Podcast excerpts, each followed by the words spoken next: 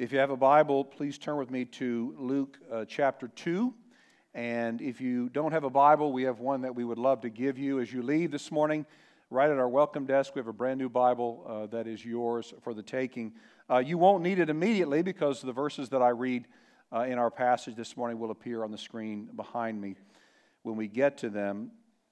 Janine and I went out for dinner on Tuesday night in downtown Huntsville to a restaurant that was kind of a converted, uh, used to be a middle school, and now it's a bunch of restaurants, and, and I guess they kind of bill it as an entertainment, adult entertainment center with axe throwing and, and a bunch of st- other stuff I'm sure that was there. And we had a great time with this other couple, and we had such a good time that at the end of our dinner, they said, Hey, let's go somewhere else for dessert. And so we said, Sure, let's do that. And ended up going to uh, BJ's where we got some Pizookies, which is just a, a cookie uh, dessert. And, but when we got to Pizookies, that the guy leaned in and he said, uh, kind of quietly in a whisper, he said, Did you notice at the other restaurant there was a couple that stared at us the whole time?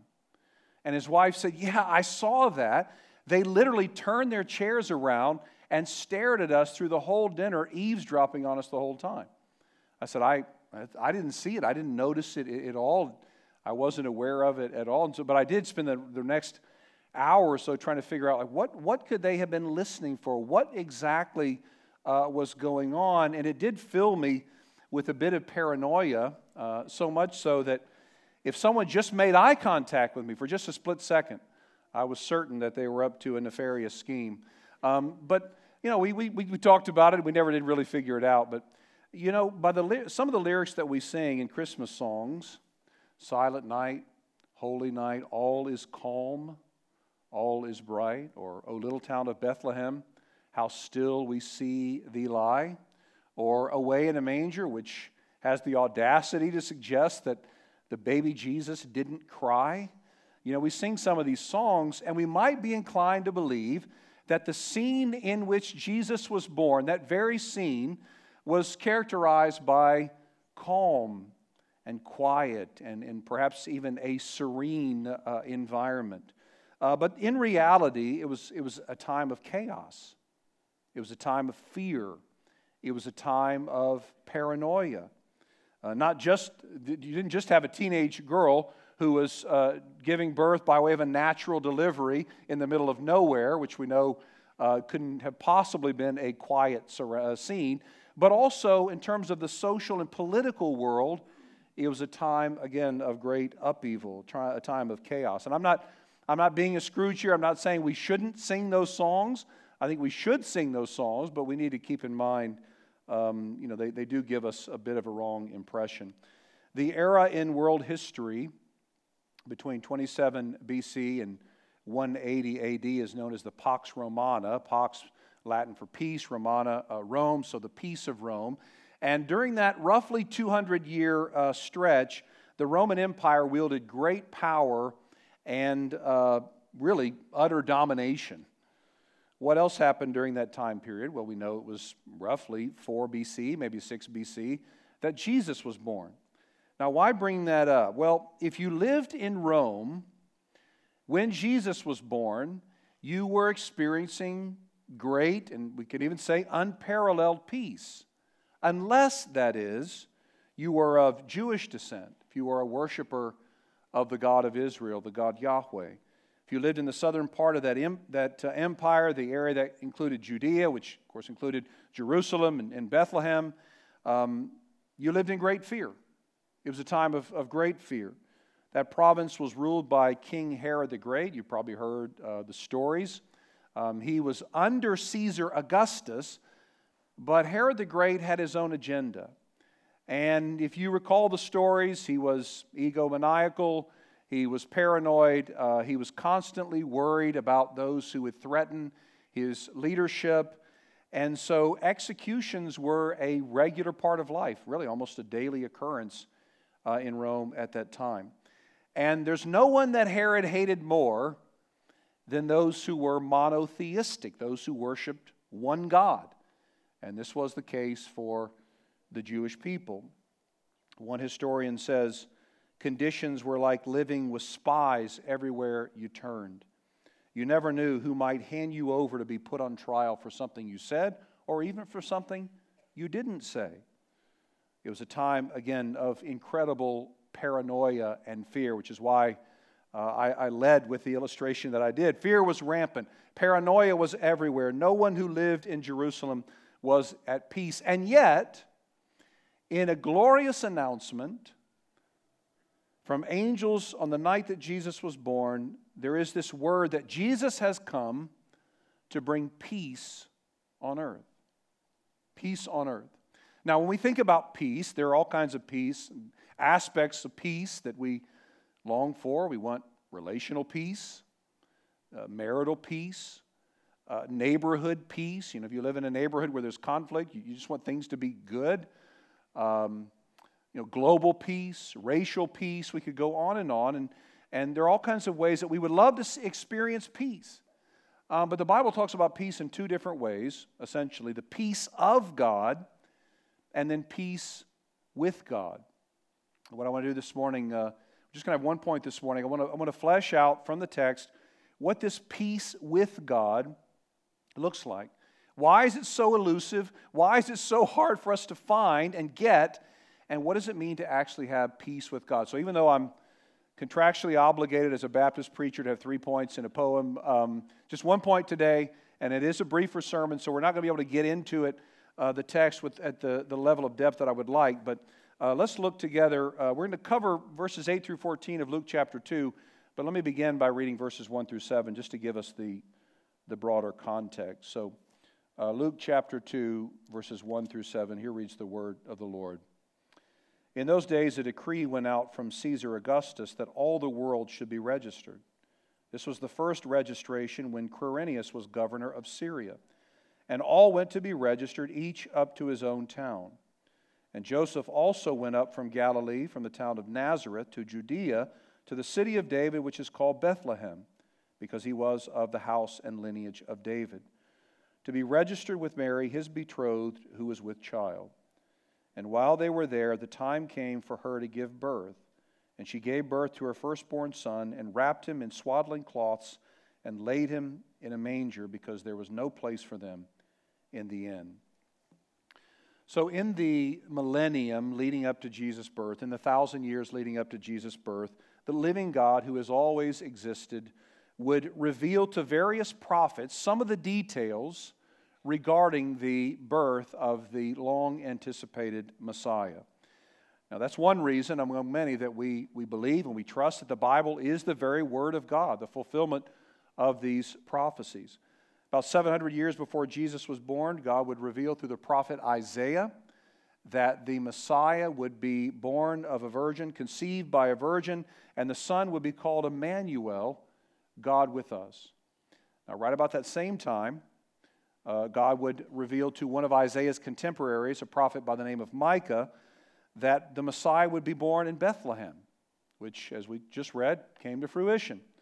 Um, about 300 years before that, so about 1,000 years before uh, Jesus was born, God would tell King David that the Redeemer, the Messiah, the Savior of the world, would come from his line, which, as I just read, came to fruition. And all the details in Luke chapter 2, from the census ordered by uh, Caesar Augustus to the trip taken by Joseph and Mary, they're all being orchestrated by a sovereign God for a number of reasons. I mean, first of all, to show that God is faithful to his promises, he always does what he says. But even more than that, even beyond that, to show that God was working these things out for a very specific purpose that he revealed way back in the Garden of Eden that he would send one who would restore peace. Now, we learn more about that in the, in the following section. Look at verses 8 through 14. And in the same region, there were shepherds out in the field, keeping watch over their flock by night. And an angel of the Lord appeared to them, and the glory of the Lord shone around them, and they were filled with great fear. And the angel said to them, Fear not, for behold, I bring you good news of great joy that will be for all the people. For unto you is born this day in the city of David a Savior who is Christ the Lord. And this will be a sign for you.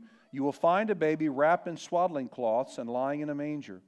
And suddenly there was with the angel a multitude of the heavenly host, praising God and saying, Glory to God in the highest, and on earth peace among those with whom he is pleased. I don't know if you've ever been in a place where you've experienced total darkness. It's kind of hard now with uh, you know lights everywhere, and you have to be in the right sort of surrounding. But uh, when I was a kid, we used to take uh, vacations to see my grandparents who lived in West Virginia, and they lived on this 50-acre uh, farm, as I recall, and and it was in the back part of it was trees and i would go out at night sometimes just hiking and sometimes even alone and sometimes it would get so dark and you, have heard of this and maybe you've experienced this that you could put your hand in front of your face you couldn't see it it was complete and total blackness well in the region of bethlehem which is a very which was a very hilly region filled with uh, cliffs and, and, and very dangerous topography there were some shepherds out taking care of their sheep at night and we don't know if it was pitch black where you couldn't see anything, but we know it was very dark. And then all of a sudden, an angel appears to these shepherds, and this angel is shining as with the glory of God. And of course, the shepherds are terrified. They've never seen anything like this, presumably. And shepherds who were kind of the lowest, on the very low end of the uh, sort of social rung, they weren't used to uh, visitation from angels, and so they're afraid. But, but to these shepherds, the angel says, Don't be afraid. Not, it's not bad news that I'm bringing you, it's actually good news. On this very day in Bethlehem, just right over the hill over there, the Savior of the world was born. He is Christ the Lord. Now, you probably heard, know this already, I'm sure. Christ is not Jesus' last name, like Williams or Smith or Jones or Brown.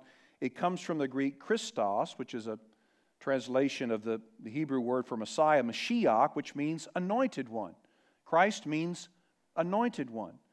Old Testament Israel anticipated a coming deliverer, anointed by God, to usher in God's rule of righteousness and peace, to, to restore shalom.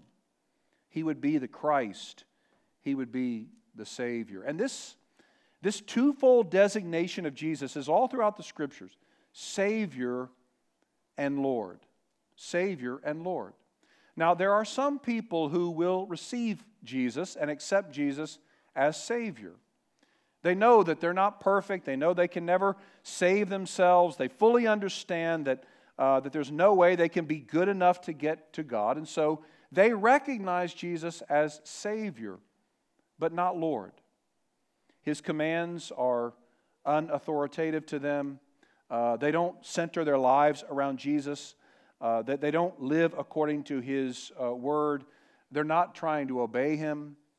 They live according to their own wisdom and their own insights and their own sort of sense of morality. So they, they, they accept Him as Savior, but not as Lord. They know the gospel. You say, Do you know what the gospel is? They can recite it to you very clearly but they do not live under the submission of the lordship of Christ. And I love what a friend of mine who's a he's both an engineer and a pastor in London. His name is uh, Simon.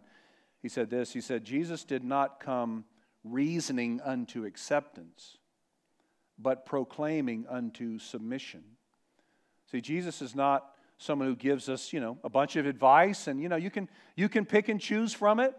You can decide what works for you in your life and how it all fits in your world. No, he comes as the Lord of the universe. He is the one under whom we must fall and kneel and obey. And so, again, there are those who, you know, who, look, look to Jesus more as sort of a college professor. He's just trying to persuade you that what he has to say is, is worth listening to and worth believing. Or maybe he's a bit like a politician who has his own personal agenda, and, but he's not Lord to them. Now, I should say, there are some who accept Jesus as Lord but reject him as Savior. And what I mean by that is they're really trying to obey Jesus in every area of life. And they want to, and they, they do their very best, and they get up early, and they strive, and they work hard, and they really want to do what Jesus says. But they're not really trusting in Him as their Savior. They believe that if they just try hard enough, uh, to do better, if they just uh, stay out of trouble and put off sin and keep, you know, growing every day, they'll be fine with God. But they're actually in no better shape than those who reject Jesus as Lord. One of my great joys uh, in life is having a wife who loves the gospel, who loves grace, not just as a theory or as a concept, but as the operating principle that actually colors her life. Well, about 10 years ago, Janine and I were sitting in the living room. It was a Saturday night, and she was preparing her Sunday school lesson for the four and five year old girls that she taught uh, for, for so many years. And I was just sitting on the couch. I had done all my prep and I was done, so I was just sitting on the couch trying to find something good to watch on TV. And apparently on Saturday, the only thing on is like 19 versions of CSI. And so there was, you know, CSI Miami and New York, and I'm just waiting for CSI Cullman. And, you know, it's all, it's got, every city has to have a CSI. But I was looking through and couldn't really find anything to watch. And Janine looked up from her lesson. She said, I'm really struggling with something. I said, what, What's going on? She said, The main point of my lesson tomorrow is that Jesus came to live in your hearts. And so that's what the lesson says. That's the whole point of Jesus coming. He came to live in your hearts. She said, I'm just not comfortable. I'm not willing to tell these girls that the purpose for Jesus coming was to live in their hearts. And my heart just bubbled over with joy. I was so grateful. Um, it is a true statement that Jesus lives in those who trust him by faith. But that's not why Jesus came, to live in us. Jesus came to restore everything that's wrong with this sin cursed world. Most importantly, the relationship, the severed and broken relationship between fallen humanity and a holy God. We live in a fallen world where sin has corrupted every aspect of creation. Hurricanes uh, rip through towns and kill people, Earth, earthquakes cause buildings of steel to collapse. Our friends are diagnosed with cancer or illnesses that cannot be remedied by human wisdom. Our friends have accidents. The people that we love uh, die way too soon in our estimation. Work is hard and never fully satisfies. Relationships fall apart every day. Hatred and violence plague our cities. But the worst consequence of sin is that we're actually born sinners. We're, we're born broken people apart from the God who made us. We're born in Adam. So, Adam, as our representative and our head, his sin, his rebellion infected and affected us. What we need is a Savior. Not all the not self-help books, not uh, all the ways to get better. What we need is a Savior. Our unredeemed hearts are desperately wicked that's before conversion. But even our redeemed hearts are selfish and fickle, running after other loves and running after and worshiping other gods. Failing miserably to love God with all of our heart, soul, mind, and strength. Yeah, we may keep the rules. We may keep the external rules for a short period of time, but our hearts are inclined to drift to the place of self reliance. This is the case with every single one of us. As Cajun pastor Jean Leroux, who's just down the road in Mississippi, writes If the biggest sinner you know isn't you, you don't know yourself very well. Now you say, Well, I know people who've done a lot worse things than I've done, and that's probably true.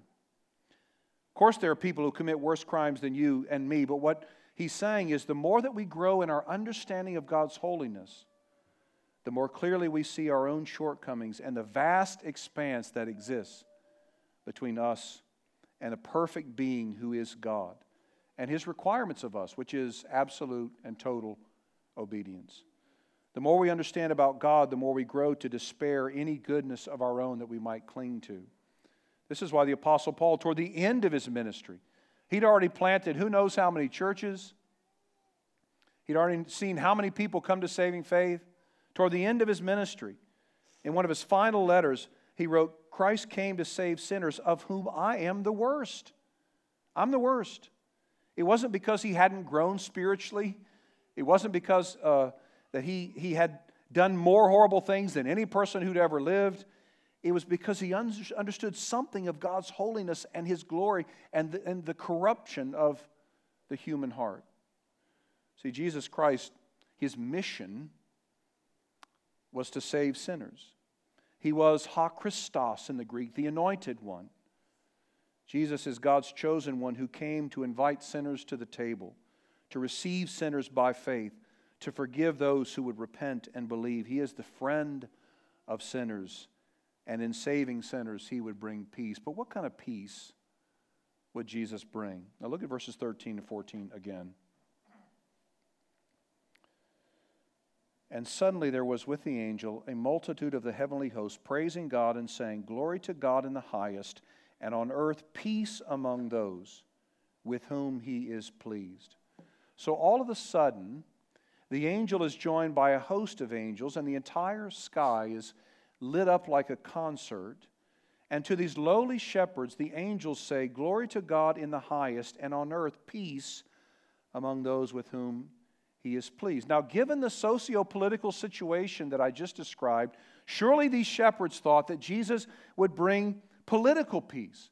He would restore political peace. He would free Israel from the tyranny of Rome. But the peace that Jesus came to bring was actually something different. It was first and foremost peace with God. I mentioned there are two ways that the Bible talks about peace, you know, predominantly the peace of God and peace with God. The peace of God is a wonderful thing. It's, it's a beautiful gift. It's that, it's that sense of calm and, and rest and relief that you feel, even when the rest of the world may be just spiraling out of control, it seems. There is a, there's a sense that even though everything else is wrong, we feel at peace. And it is a gift of God, but it is subjective. And what I mean by that is sometimes we feel it and sometimes we don't.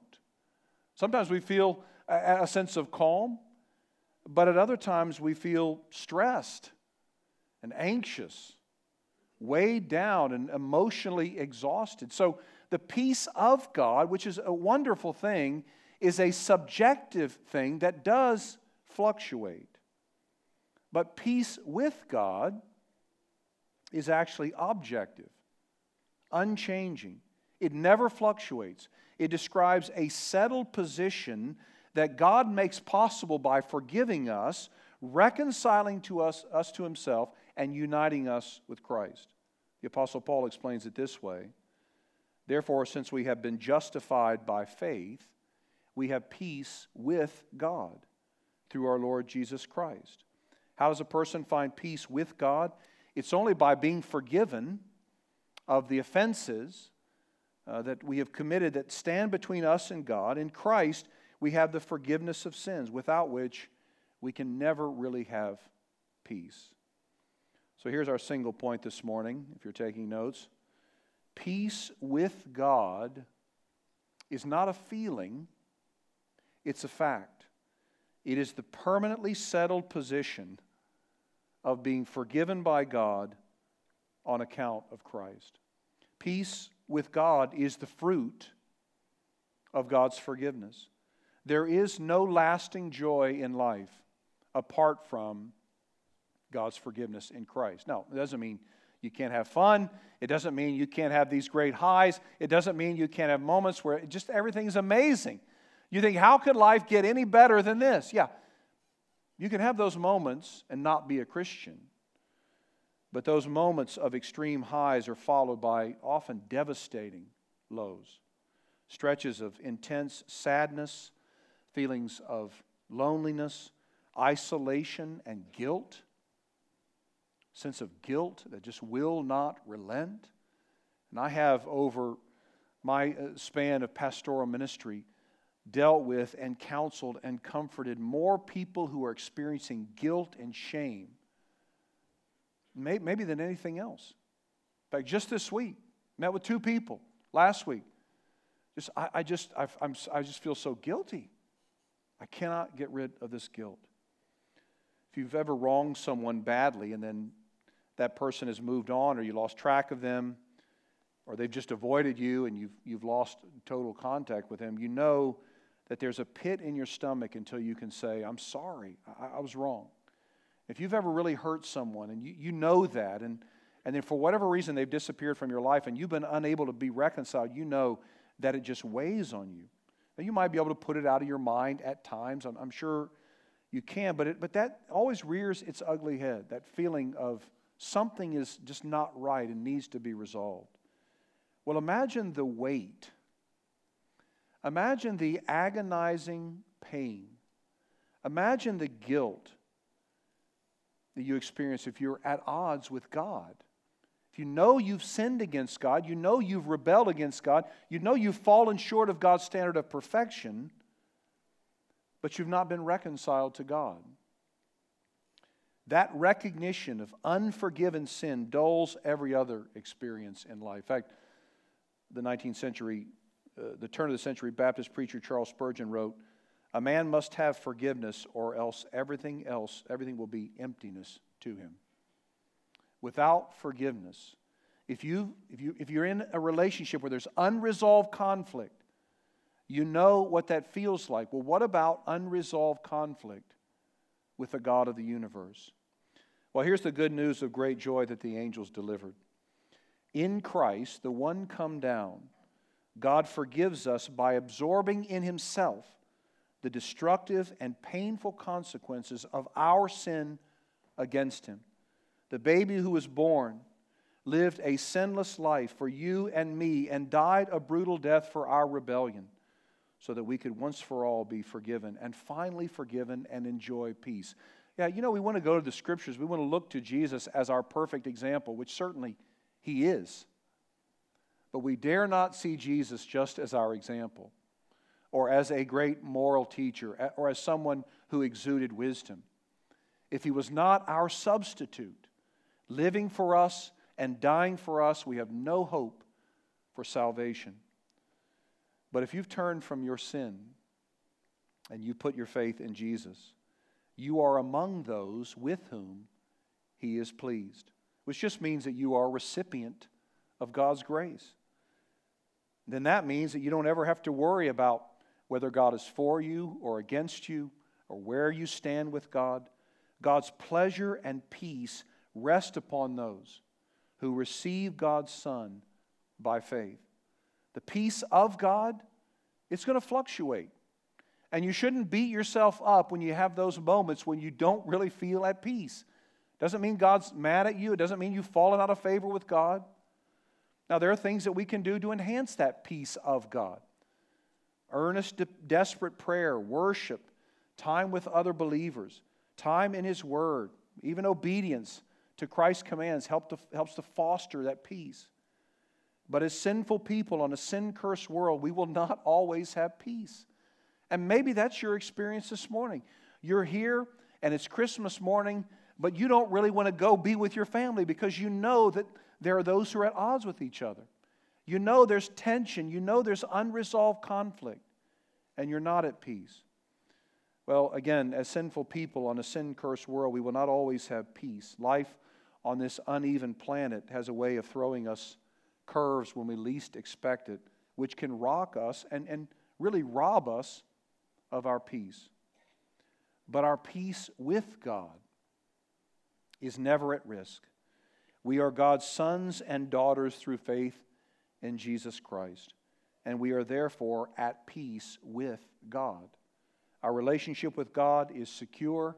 Our eternal position, our standing with Him, is secure, even when the waves of pressure and stress and anxiety crash over us and threaten to undo us even when it doesn't feel like it.